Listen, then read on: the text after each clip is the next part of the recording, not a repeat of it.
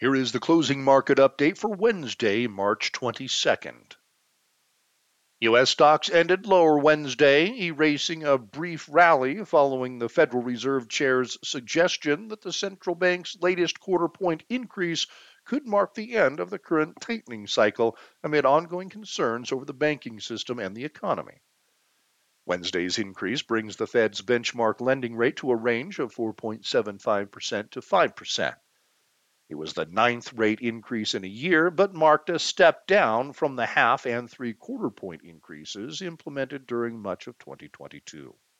Speaking after the Federal Open Market Committee, or F O M C's, two-day meeting, Fed Chair Jerome Powell said inflation remains too high, but added that the Fed no longer anticipates that ongoing rate increases would be needed. While such language represents a less aggressive rhetorical posture than the central bank has taken recently, the chair also suggested some additional policy firming may be needed. Alex Coffey, senior trading strategist at T D Ameritrade, says recent turmoil in the banking industry has effectively tightened credit conditions, possibly making further rate increases by the Fed unnecessary. Still, the Fed had to send a message that it's not making an abrupt shift in its efforts to bring inflation down. The Fed has been in cruise control, raising rates, staying in the fast lane, Alex says. Now it has turned off cruise and maybe changed lanes, but isn't doing a quick move toward the off-ramp. Today's increase was not a dovish hike, but also not the hawkish stance that was feared. We're near the end of the tightening cycle, he adds, but they have to do this slowly.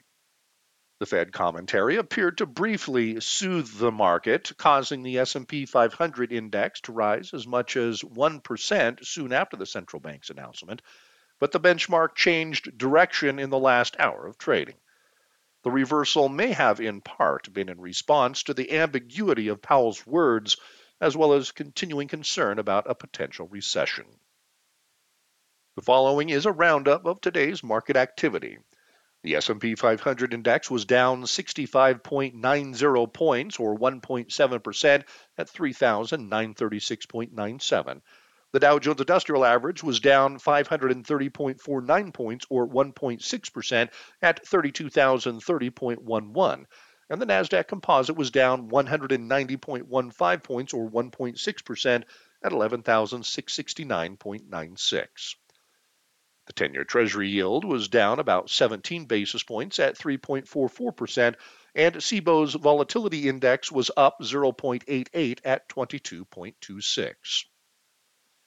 In his press conference, Powell suggested the Fed is uncertain about how much tightening in credit conditions will result from the banking problems.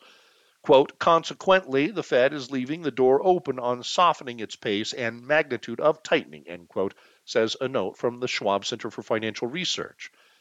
The Fed is trying to thread the needle between concerns about the banking system and current inflation, according to the note. We continue to believe that the banking problems will lead to slower economic growth as financial conditions tighten. However, it's too soon for the Fed to measure that, so it's leaving the door open to changing its views. The Fed is also trying to emphasize that it is using other tools to address the need for liquidity in the financial system while continuing to tighten via policy rates.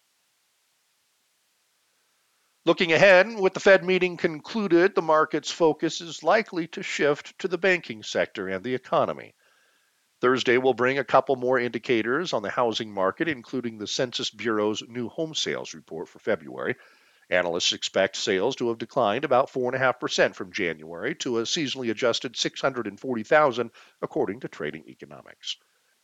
The new home sales data will follow the release Tuesday of a report showing existing home sales rose a surprisingly strong fourteen point five percent in February from the month before, though sales were still nearly twenty-three percent lower than the same month in twenty twenty-two, in a possible reflection of the sharp rise in interest rates over the past year.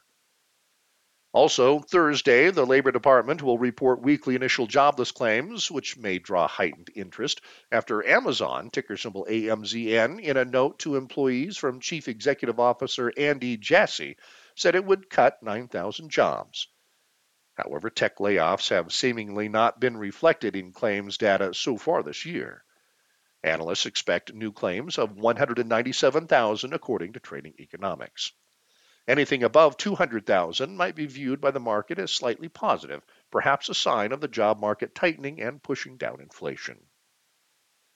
Nike, ticker symbol N K E's, shares fell more than three percent even as the company's quarterly results released Tuesday topped Wall Street forecasts, with earnings of seventy-nine cents per share, about twenty-five cents above expectations.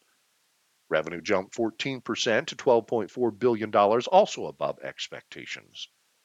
The decline likely reflected concern over excess inventory tied to supply chain disruptions, reports said. Earnings expected Thursday include from Accenture, ticker symbol A C N, Darden Restaurants, ticker symbol D R I, and General Mills, ticker symbol G I S. Darden Restaurants may be worth watching, as casual dining restaurants have flashed recession signals earlier than other business sectors.